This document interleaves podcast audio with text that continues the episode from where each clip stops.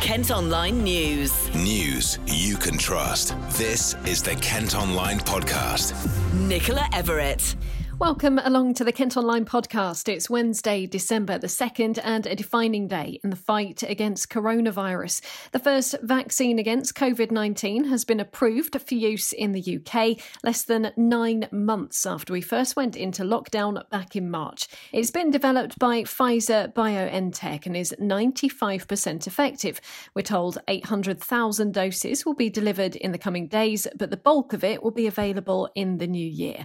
Well, let's get some reaction reaction on that story today, then. We've been chatting first to Professor Martin Michaelis, who's a virologist at the University of Kent. Vaccines will be a game changer. For a long time, it hasn't been clear whether they will be effective. Now we know that they are.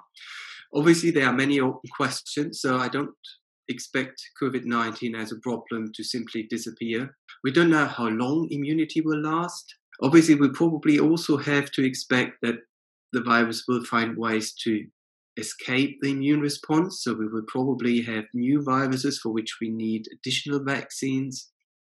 But just the simple fact that we have vaccines now should make the whole uh, um, situation much more manageable. Let's just talk a little bit about the science. How impressive is it that we have a vaccine approved by the 2nd of December, bearing in mind we only went into the first lockdown on the 23rd of March, so less than nine months ago? Well, that just shows how much money has been invested, basically. Yeah, all the methods that are used or eh, are not novel methods. It's not that all these things would have been uh, designed from scratch. We have a new pathogen. In the meantime, it's it's very easy to to to identify a new virus or a new pathogen. Yeah, um, it it it took almost 20 years to identify the hepatitis C virus it took two years to identify um, HIV. It took six months to identify the first SARS coronavirus in 2002, 2003. And today it takes hours. Yeah, the time from the sample that the time that the sample needs to get into the lab is the longest time. With new sequencing techniques, we are very quick. We did a poll on Kent Online yesterday asking people about the vaccine and how keen they would be to have it. Um, obviously, the, the majority did say they would want to be first in the queue, but there is a obviously a percentage who say, no, I'll wait. I'll wait until I know it's absolutely safe. Then others that just say, no way. I mean, is that going to be a problem if there is a lot of people who decline to have the vaccine when they're offered it? Obviously, it hampers our attempts to, to control and manage the pandemic if not many people are vaccinated. Um, it is interesting that even under the impression of such a severe pandemic, people are worried. 100%, 100% safety does not exist, not with a vaccine, not with anything else. What we have to do is we have to compare the situation with and without the vaccine. And we have to look the dangers or the dangers and threats of the disease. And COVID-19 is a very, as I've just explained, a very serious, very dangerous disease for all of us. Um, and the vaccine is a much better option. Personally, I can't see any reason to be worried about this one. As I said, 100% safety is an illusion but it's much safer, much better. It will make our world, these, the availability of these vaccines will make our world much better. And it's compared to the disease, of course, it's, it's an extremely tiny risk. People in care homes will start to receive the jab as early as next Tuesday. Care home staff, the elderly, and frontline health and social care workers will also be among the first to be vaccinated. Now, the jab is given in two doses, 21 days apart, and has to be stored at minus 70 degrees Celsius. 50 hospitals, we're told, are ready and waiting to receive it.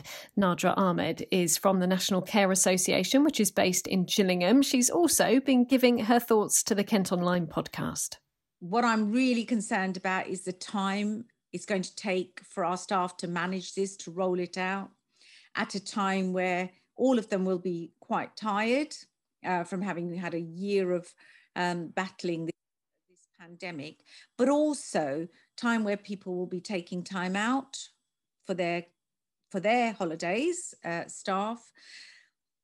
So I think we are wondering about the logistics. I've had one provider tell me that they've been informed that in order to get their um, residents and staff vaccinated, they're going to have to bring them to a um, to a, a, station, which is you know the logistics of that in itself is going to be challenging, complex.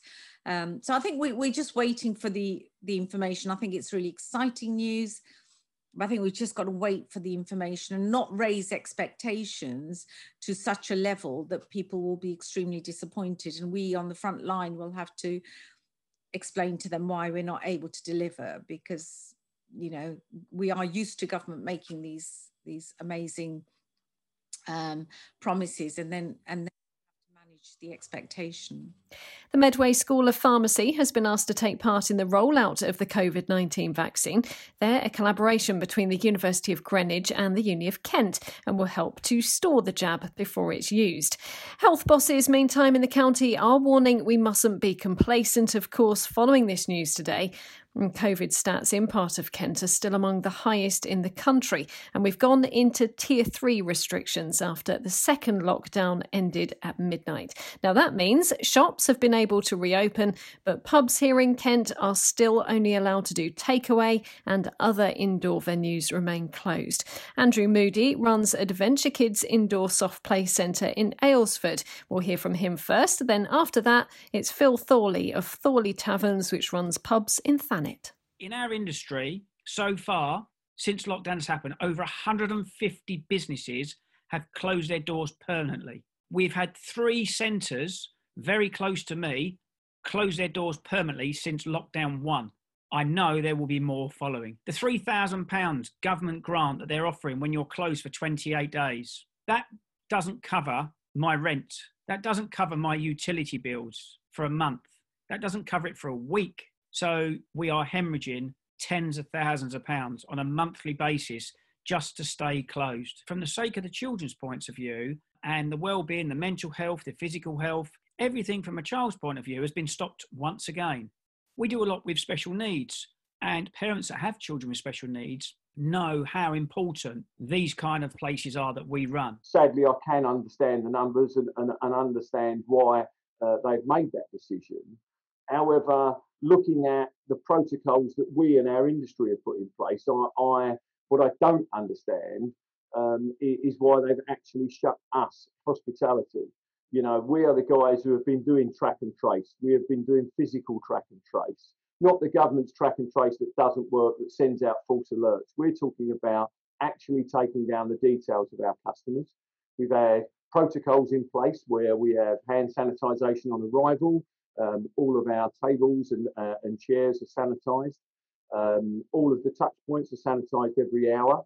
Um, our staff um, uh, have been wearing masks. You know, we, we, we opened on the 2nd of July. Um, between the 2nd of July and the second lockdown period, we served circa a million people. A million customers came through the doors, and we only had one case. One case. Now, that is not the case for supermarkets. Um, Public Health England stats would tell you that um, 1.6 cases have come from 1.6% of cases have come from hospitality, with those numbers of long of 20% for both uh, supermarkets and schools. So you know, it, it, we feel as though we're the whipping boys in this, and, and, and there's no science to follow that through.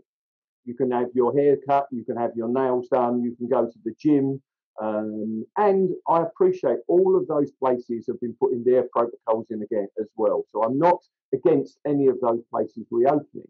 But when you look at hospitality and look at the absolute facts upon it, 1.6% of cases have come from pubs and restaurants.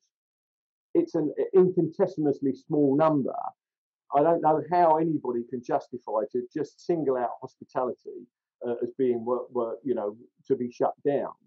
Um, and then when you look at it, the, that they've relaxed the rules over Christmas for three households to be able to socialise indoors, but haven't extended that to going to hospitality, where indoors is there track and trace? No. Is there hand sanitisation? I doubt it. There's only one toilet in most places to be used. It's not the same as what's coming in the hospitality.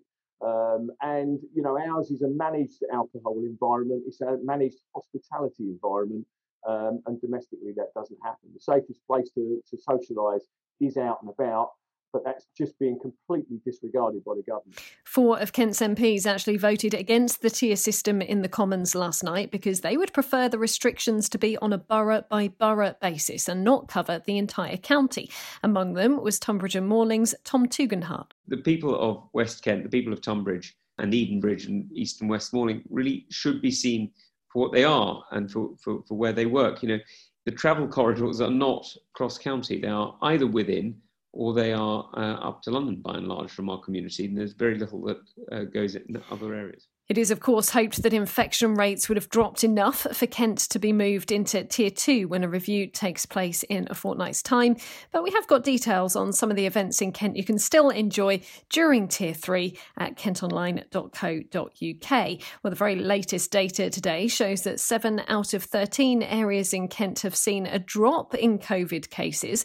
Positive tests have more than doubled across the county since the second lockdown started, but week on week figures show a fall in the infection rate in places like Swale and Thanet, which are still among the highest in the country. Cases in Medway, however, are continuing to rise. One final bit of COVID news there's been a sharp increase in the number of people spitting at police officers in Kent since the start of the coronavirus pandemic. It's something we have actually talked about before, but these latest figures show that between March and September, there were 119 reports of assault on a constable where someone had spat at them.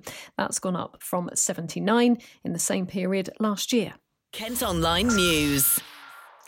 Some other top stories for you now, and new figures show there's been a huge increase in child cruelty and neglect in Kent. 548 offences were reported to police in the county last year. That number's more than doubled in three years. A number of famous landmarks, including Rochester Cathedral, will be lit up green next Monday to show support for the NSPCC. This is one of our most read stories of the day. There's been a big rise in the number of catalytic converter thefts across Kent. Now, these are devices that can be stolen from exhaust pipes of vehicles and they contain valuable metals which can be sold on for a high price. The number being stolen has risen fivefold compared to last year. Police say they're proactively patrolling areas which have become hotspots. Lorries parked inconsiderately on Kent's roads could be clamped when the Brexit transition period ends. The county's Highways Authority could be given new powers to tackle antisocial parking during the first six months of 2021.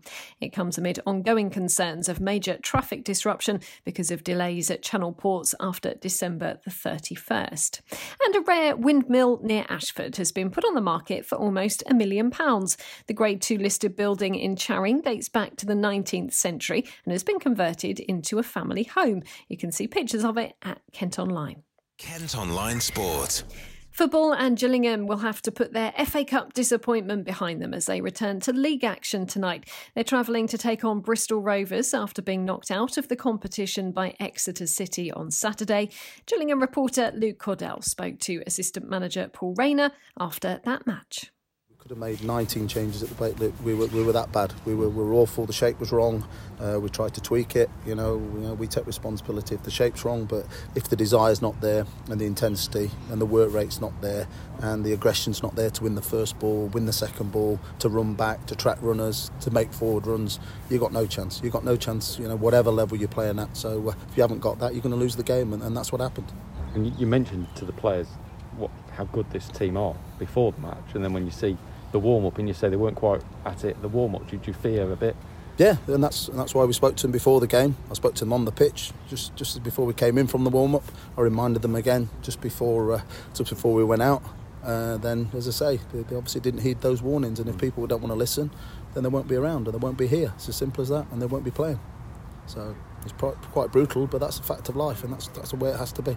You said you're coming in tomorrow. Is that planned? I would imagine so. Yeah, we'll be in tomorrow because we've got to get ready for Bristol Rovers. Yeah, so uh, so you know, it's a big game, and we need to get back uh, back on the horse, so to speak. Okay, thank you. But we will. Kickoff tonight is at 7. Follow Kent Online Gills on Twitter for match updates. Cricket and England have moved to the top of the World 2020 rankings thanks to their 3 0 whitewash over South Africa. They eased to a nine wicket victory in their final match last night. Kent Sam Billings is in the England squad but didn't play in any of the three games, although he has another chance to feature in their one day international series against the same opponents, which starts on Friday. That's, That's it. it for today, but don't forget you can subscribe to the KM News app, which will give you access to all of KM Group's newspapers. It's very straightforward to do. Just head to subsaver.co.uk. News you can trust. This is the Kent Online Podcast.